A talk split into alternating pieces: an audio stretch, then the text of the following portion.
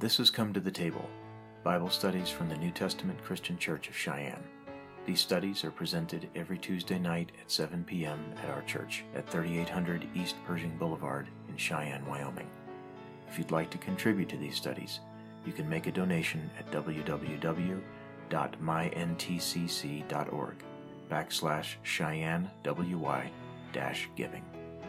Philippians chapter 2. To pick up our context again, let's I'll, I'll read from verse 1, but we're, we're going to jump in and teaching at, at verse 5. He says, If there be, if there be therefore any consolation in Christ, if any comfort of love, if any fellowship of the Spirit, if any bowels and mercies, fulfill ye my joy, that ye be like minded, having the same love, being of one accord, of one mind. Let nothing be done through strife or vainglory, but in lowliness of mind, let each esteem other better than themselves. Look not every man on his own things, but every man also on the things of others. And so in that paragraph we found, and we taught in depth on this, about the call to unity within the body of Christ, humility, and service also toward one another. It's not a vague call to just being more socially conscious or something like that, or, or to, to necessarily express these things humility, unity, service to one another within within a scope that is outside of the body of Christ or even outside the local congregation. If you remember, it was a letter that was written to a local church. And all of these letters of the apostles, every single one of them, they take on a, they take on a renewed relevance and, and I want to say even a, a, a new poignancy when we, when we read them as having received them to our own church. So you could take this letter of Paul to the church at Philippi and say, well, it's the letter of Paul to the church at Cheyenne. Why not make it personal like that? Because that's when it becomes relevant. It ceases to just be some dusty historical document that we look at every now and then for a few minutes before we go to bed. And it becomes a direct communication from the, from the Lord's own apostle right to us as a local church. It's to us. The letter to the, the letter of Paul to the church at Rome, same thing. It's to us. To the church at Corinth, it's to us. To the church in Thessalonica, it's to us. They're all to us. And with the intention that we live this toward one another here, among, among each other. This local chapter of the body of Christ. That's how we do it. There we go. There's our tagline again. This is how we do it. You know, it's not necessarily intended to be a reference to that old song, but it really is intended to be a reference to practical Christianity. Christianity is not merely a religion in the way that that word is, is popularly understood. It is a life that we live. It's all about practical, it is a practical application to the things that we do. It's all about where the rubber meets the road. And so this means us, and it means us towards one another. Let nothing be done in strife or vainglory. No competition, no pride, none of that stuff. But in lowliness of mind, that speaks of humility. In lowliness of mind, let each esteem other better than themselves. Look not every man on his own things. Get the blinders off. Remember that we have brothers and sisters within even this local chapter of the body of Christ, as well as many, many other places. Okay?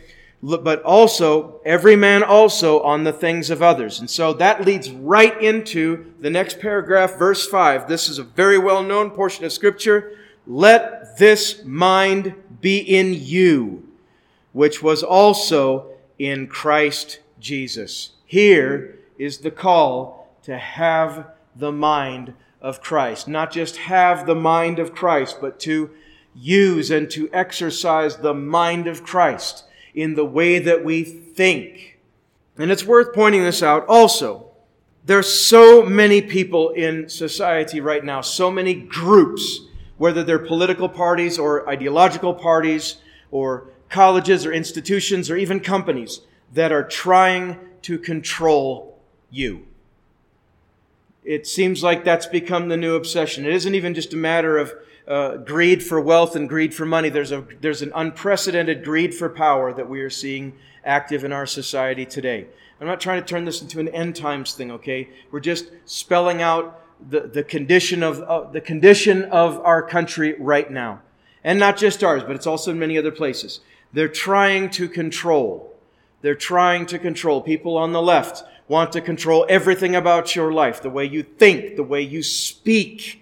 And if they can control the way you speak, they can control the way you think. That's why free speech is such a critically important uh, freedom that must be defended, absolutely must be defended. But it's not just the people on the left. There are people on the right that are trying to do the same thing. They're not always the good guys. They really aren't. And we've talked about this before that conservatism is not the same thing as holiness. Holiness is the aim of the Christian. Holiness is the goal of the church. Usually that walk, that falls right in line with conservatism, but it's, it's not always because it's a different priority with different goals. But same thing with liberalism. To a large degree, same thing with liberalism. And so with so many groups, again, be it political parties or be it companies that have become politicized or, or that are just interested in making a buck and so they'll sell every chunk of data on you that they possibly can. Whatever it is, they're trying to control. But what God is trying to do in all these letters, in all of this holy scripture that we have preserved in the Bible, is He's trying to teach you by the Holy Ghost to control yourself. And so when we catch ignorant and frankly ludicrous accusations from unbelievers, atheists, marginal believers, even perhaps that are part of other groups uh, that ac- accuse us of trying to be controlling of people's lives, that really isn't it at all. When we preach and we teach here, this is what we preach and teach. We're not preaching and teaching Tim Ferriss. We're not preaching and teaching uh, some of the some of the big names in the self-help and motivation uh, field and even in a lot of the other a lot of other ministries that are active that are out there. We're preaching and teaching the word of god. Because when we embrace it when we embrace it and make it part of who we are as i've been saying a lot in the last couple of months when we embrace it and make it part of who we actually are that's when we demonstrate how deeply and truly we believe it. That's when we live it. That's when we show it shows that we are indeed the sons of God. It's proof, it's evidence. It's proof, it's evidence, it's support, it's a demonstration of the saving faith that's, in, that's at work in us and a changed life and a changed heart by the blood of Christ and by the Spirit of God. So he says, Let this mind be in you, which was also in Christ Jesus. When you have the mind of Christ, and that's kind of where, oh, where I, I, want to say that's where the whole what would Jesus do thing, that was over 20 years ago. What would Jesus do uh, movement was kind of born out of. Well, when you have the mind of Christ, you know what Jesus would do. And then when you have and use the mind of Christ, you don't know only, you also do. Because it isn't just a matter of knowledge, it's a matter of that knowledge informing our actions, how we react to things, what we do. Uh, how we behave and communicate to, towards one another, the love of God expressed towards one another, and brotherly kindness, those things we shared in that, that very unexpected message that, that came out, it was, it was really a blessing. Let this mind be in you, which was also in Christ Jesus, who, being in the form of God, thought it not robbery to be equal with God, but made himself of no reputation and took upon him the form of a servant and was made in the likeness of men. And being found in the fashion, in fashion as a man, he humbled himself and became obedient unto death, even the death of the cross. Let's stop right there. So he tells us to have the mind of Christ, and then he tells us right on the heels of that what that implies. In fact, it's no longer an implication. He explains it. it's it's uh, explicit that he says here. He being in the form of God, because we remember that Jesus is God. Amen?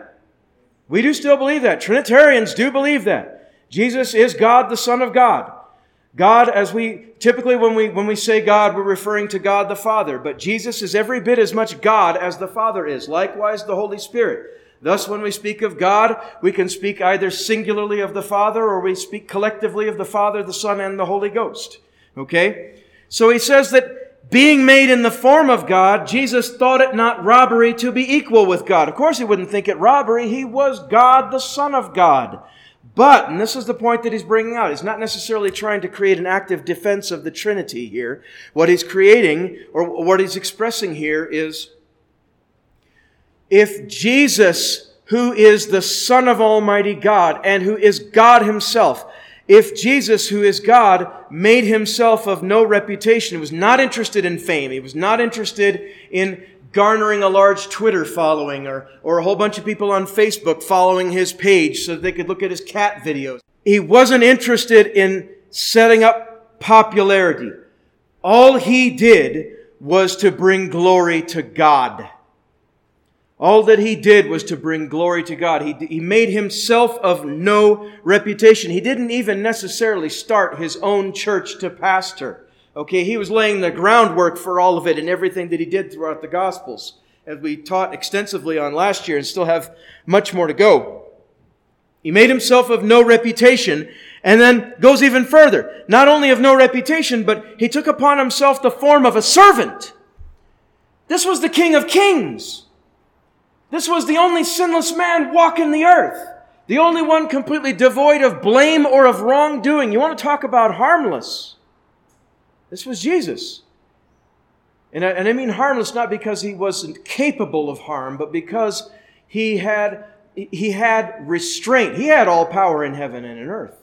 It, certainly at one point in the midst of his in the midst of his ministry it had been given unto him of the father and he could have done many things which lesser men would have done but he didn't not only did he not wear a crown except one that was made out of thorns that was placed on him out of mockery and out of spite.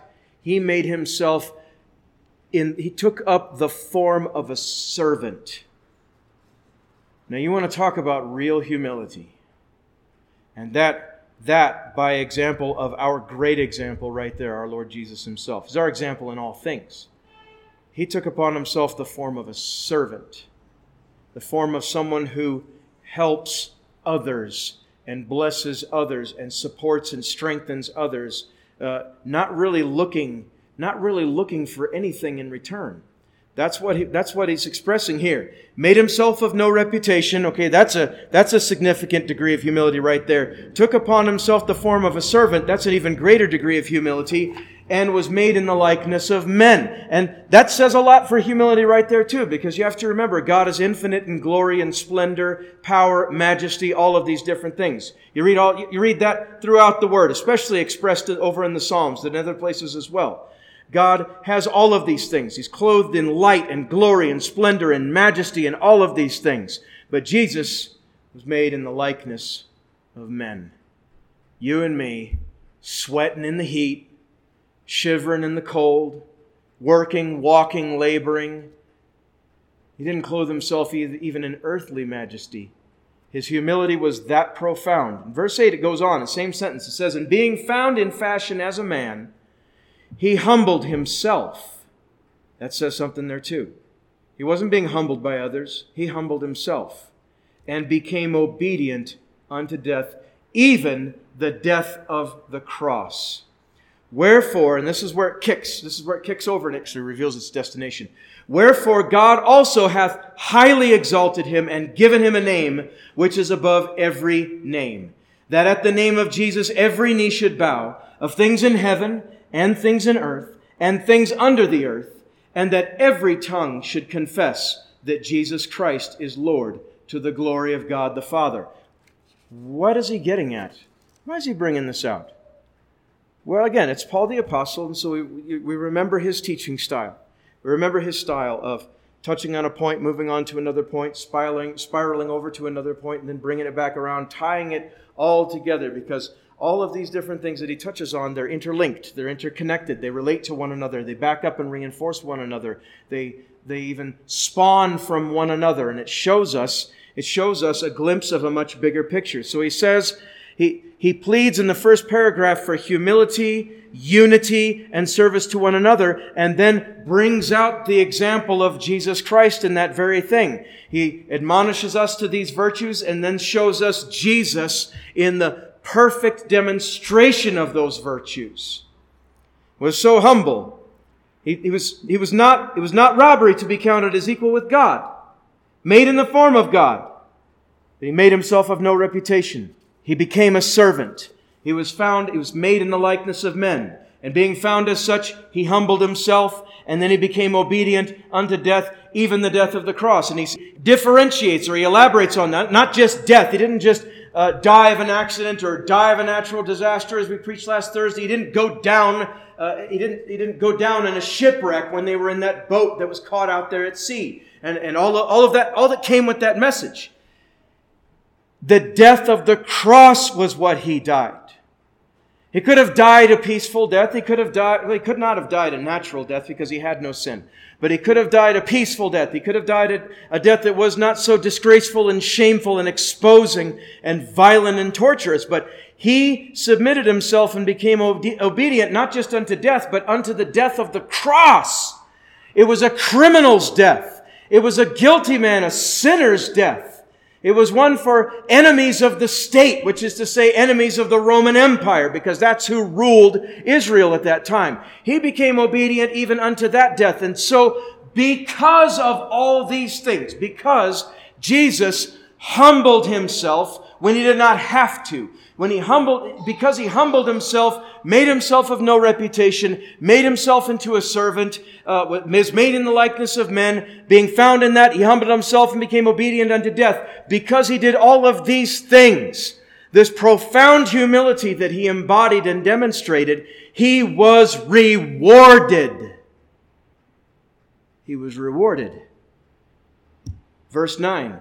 Wherefore, that means because of all this stuff I just said, Wherefore God also hath highly exalted him and given him a name which is above every name, that at the name of Jesus every knee should bow of things in heaven and things in earth and things under the earth, and that every tongue should confess that Jesus Christ is Lord to the glory of God the Father. So he's very careful with his language to make it clear to the believers here in Philippi and to us believers here at Cheyenne that Jesus is not exalted above God but God has exalted Christ. Christ humbled himself and endured all that he endured for our sake. And so, therefore, God, once he hit the absolute bottom of, of what that humility demanded and required, what the mission called for, even the death of the cross and anything that may have come after that for the, in the three days that he was in the heart of the, that was, he was, as the Bible said, in the heart of the earth. We understood that he went into the nether regions, okay?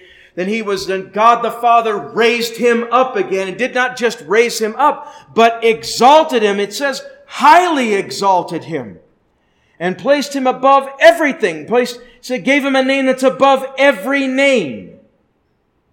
There's no other name on earth, not, certainly not in my name, not anybody else's here, at which people bow their knee and confess lordship, confess their submission, and confess our lordship. We don't have any lordship. Okay, we're kings and priests in a certain context and all of that. Yes, we're not taking from that. But Jesus' name has now been so exalted. You ever wonder why your, the, your neighbor down the street isn't named Jesus? I'm not talking about the Mexican neighbor who's named Jesus, okay? I'm not talking about that. Their, their, their culture allows for that. But in, in most Christianized societies, People don't name their kids Jesus. They don't.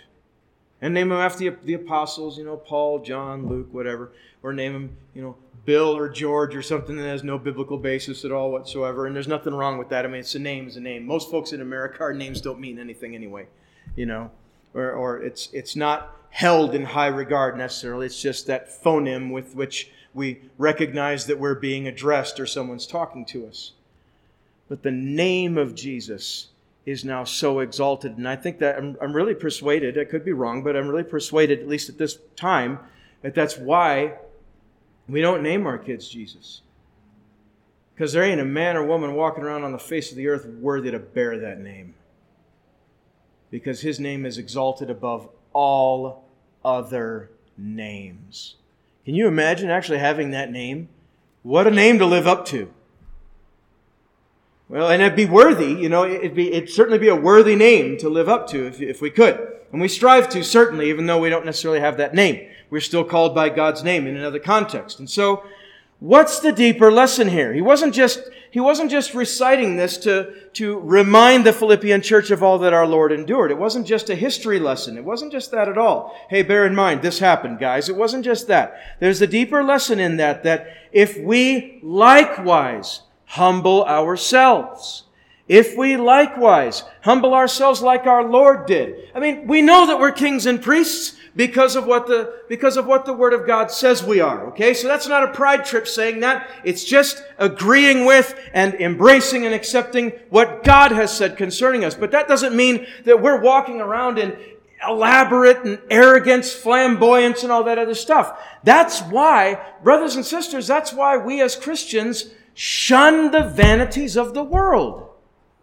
We shun those vanities. It's why we don't become obsessive with our looks and all of that. And, and what attention we do give to our looks and our outward appearance should be uh, born of this kind of humility. So we're not all about flash bang and, and flash and dash and impressive stuff and, and trying to catch the eyes and the attention of other people. It doesn't mean that we don't dress nice or dress well. It just means that we're not trying to draw undue attention to ourselves because humility does not seek to call undue attention to itself.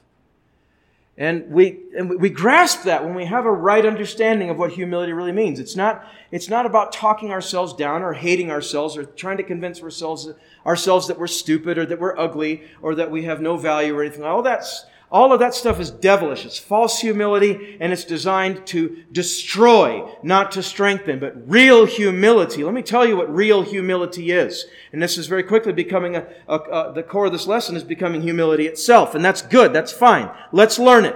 Real humility is a suit of armor. It's a suit of armor around your soul and your heart and your mind. Because it's, it protects you from pride. And I'll tell you something, man, pride is a killer. It is a killer. It is a Christian killer. And you read all, all throughout the Word of God of what God has to, has to say about pride, and it's understood that it was the very first sin. It's alluded to, double references in Old Testament scriptures and a little bit even in the Gospels concerning where the devil came from, how he was first Lucifer, he was known as Lucifer. That means light bearer, okay? And that he was beautiful and he had authority and he had power. He was God's anointed cherub. It's a certain kind of angel, okay? And he was these things. But pride was found in his heart. And that, that resulted in his rebellion and it resulted in his fall. Pride destroyed Lucifer and gave us the devil. Our Lord humbled himself, said that he took upon, he made himself of no reputation, and took upon him the form of a servant, and was made in the likeness of men. And if he is our example, and he is, then we ought to do the same thing. But now here's the promise, okay? If we do, if we do as Jesus did, remember, this is how we do it. If we do as Jesus did, if we humble ourselves, if we make ourselves of no great reputation. And, and, and what I mean by that, all right, is it's not saying that you can't have a good reputation or a good professional reputation. Certainly, you want a good professional reputation so that people will hire you. You know what I'm saying? So please don't misunderstand this. We're not talking about that kind of reputation. He wasn't trying to make himself famous in the eyes of the world, all right? When we're, when we're talking reputation in this context, think of Hollywood celebrities. Think of uh, uh, celebrity athletes. Think about those that people most love and admire in the world today, and all the fame and the false tinsel glory that comes along with that, that always dies. Sometimes that glory, that sometimes it, it, dies sooner than later, but it always dies with the person or lingers after the person's dead. They certainly don't take it with them. They're gone. It's over. He's talking about that kind of reputation. He made himself of no reputation. Because certainly he certainly he garnered a reputation in the midst of his ministry didn't he? People knew who he was after a while and they were coming to him. They were mob not mobbing him but no they did on a couple of occasions. They mobbed him. And on one or two occasions it was to do him harm but it wasn't the right time and so he escaped clean clean and uninjured the deeper lesson in this is that if we do the same god will also exalt us in due time That's the promise. If Jesus is our model, he exalted himself, and God, or excuse me, he humbled himself, and God highly exalted him, placed his name above all others, and promised that in due time every knee is going to bow before him and every single tongue is going to confess that he is Lord. Without exception, that day is coming, and it's going to be a glorious and maybe even a terrifying day, but not for us. Not terrifying for us, because we're going to be at his side when all of that goes down. We're going to be at his side. So it's a promise to remember. And so, again, if he's our example, we should do likewise. And if we do, we will also be exalted. That doesn't mean that he's going to place our name above every name because we're never going to be above Jesus. Neither should we even think that we would want to be, okay? It, just, that's just not for us. And so let us have no, silly, no such silly ambition. Let's just be content with the promise that we will also be exalted in due time. And sometimes He exalts us in certain ways in this life at His pleasure and to further His purposes. And that's fine. And sometimes that exaltation doesn't come until we're dead and, and on our way to the, or dead and in the next life. Okay? And that's fine. What, either way, that's fine. Because when we're humble with this kind of humility, this kind of humility that Christ had and, and exercised, okay, when we have that kind of humility, it's no big deal. It's no big deal because we're not looking to be famous. That's not a priority to us. What a small ambition have. Just to be famous with people. Who cares about that? So many people do. And it's like their, their highest ambition is to be, and even if it's not their highest ambition, you know, it's one of their ambitions is to be admired by other people. I just want to be admired by other people. Why? Is, is our own sense of self worth so afflicted and so underdeveloped and so small that we crave the admiration of other people? I'm not, I'm not, say, I'm not saying that it doesn't feel good when someone takes notice of something good that you did or some, or some major accomplishment that you made. It does feel good, but we should not covet that the admiration of others. And I'll, and I'll, tell you why, okay? It's not, I'm not trying to make it sound like the admiration of others is a sin. It's not a sin, okay? But because the coveting of that admiration is a bad goal, it is a low, substandard goal that will lead you down a wrong path. It will lead you down the path for seeking for fame. You say, well, this is no this is a no brainer, Pastor. You know, there's no danger of any of us falling into that sort of thing. I, I, pray not, and I hope not, because you really find it in churches. Not just in people in the entertainment industry, not just people that are in professional sports, not just people that, that, are, that are out there, out there in those spotlights. You find it a lot of times in churches with people who crave the limelight. They want to be the one that is seen by others doing X, Y, or Z. It's not wrong to want to do the work to the glory of God, but when our motive is to be admired by others, we have a bad motive. And what that should do, it should be very revealing. If you know, if anyone should have that motive, it's to honestly recognize, I'm not really interested in doing it for the glory of God. I'm just really wanting to be seen and and admired by other people. Okay, well, that's not a good motive. Well, what do I do about that? Well, what we do is what Jesus did. Now, Jesus not was not. I don't know if he was necessarily faced with that temptation. He was tempted uh, for and other things. We we proved that over in the Gospels. It's recorded. It's a matter of record. But what Jesus did was he humbled himself. Verse eight being found in fashion as a man. It didn't mean in style. Didn't mean like in nice clothes with the right haircut, you know, and all that. That's not what he means by fashion. It means, means fashion means in shape and form. Being found in fashion as a man, he humbled himself. Brothers, sisters, humble yourself. If you find within your heart an inclination towards that kind of haughty or self serving type of motive, of being seen and admired by other people, Well, recognize it. Be honest with yourself. Doesn't mean you have to tell everyone around you and shame yourself. It doesn't mean that at all. It just means you recognize it in yourself. You be honest with yourself. You take it to God. You humble yourself like anything. Just like last Thursday talking about, you know, the storms of life. Well, you take your storm to God and let Him calm first the storm in your own heart. Well, you take this particular thing to God as well. And like Jesus, you humble yourself and you remind yourself I'm only what I am by the grace of God. And you mean it because you truly recognize it. If it were not for the grace of God, I wouldn't even be in the body of Christ. I wouldn't even be saved. I'd be out there living the same sorry, maybe even disgusting sinner life that I was involved in before. And, and I'm telling you, people get clean escape from some nasty stuff. And when God absolves us of all of that and washes all of that away by the blood of Christ and our, our acceptance of Jesus and of, and of His work and all of that, when God, when God wipes the slate clean in our lives because we've repented, come to Him and all, all that comes to get, all that comes with that, okay? He doesn't take away our memory of those sins. And there's reasons why, there's reasons why we, we remember sometimes the things that we used to be involved in because sometimes that helps to remind us where we come from and that helps protect us.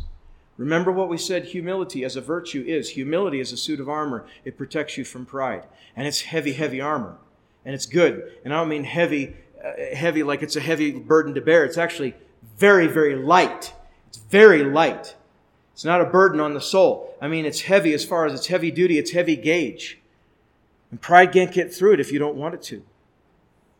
And so we think back at times some of the more shameful things we did in our old life. And we let it not guilt us, not bring us under condemnation, because again, it's been forgiven, it's in the past. You leave it back there in the past, but every now and then, it can be helpful to go back through that museum in your mind. So, my goodness, I can't believe I did that. And usually, a stop at only one or two displays in that museum is enough to just go and leave the museum. Uh, thoroughly reminded and humbled. Thank you, Jesus. I'm not what I used to be. Thank you, Jesus. I'm not bound to those sins anymore. You granted you granted me repentance and I repented and I'm different now. And so he elaborates on this. On that call to humility again. And that call to humility again. Let's remember, and again, brother, it's, it's, not to, it's not to beat anyone over the head, brethren, sisters. It's not to beat anyone over the head. It's not to bring anyone under condemnation or make us feel bad about ourselves. It's just that every now and again, every believer can use a slight recalibration in their humility uh, in their humility index. Okay, let's just call it that. Can we do that? Let's let's actually give that a name, shall we? Our humility index. They call it a heat index in tropical environments when the, the humidity is so high that it makes uh, like 90 degrees feel like 115. It's just absolutely horrible. You feel miserable. So they, they call those two things, the heat and the humidity, they combine it and call it a heat index. Okay, just like cold temperatures and cold wind, they combine it to give you a wind chill factor. Well, every now and then we need to adjust our humility index. Just to remember yes, I'm a child of God, but only by the grace of God. And I'm okay with that. And I'm telling you, brethren, it will protect you from so many things. It will protect you from vices you hadn't thought about in years. It'll protect you from pitfalls, from fiery darts, from temptations of the enemy. It will protect you. Thank you for listening to Come to the Table Bible studies from the New Testament Christian Church of Cheyenne. Included in these presentations are red letter studies on the life and teachings of our Lord Jesus Christ, historical studies on the Old Testament, topical studies on biblical doctrines, and practical studies on Christian life. If you enjoyed this presentation, you can support our efforts by contributing at www www.myntcc.org backslash Cheyenne WY dash giving.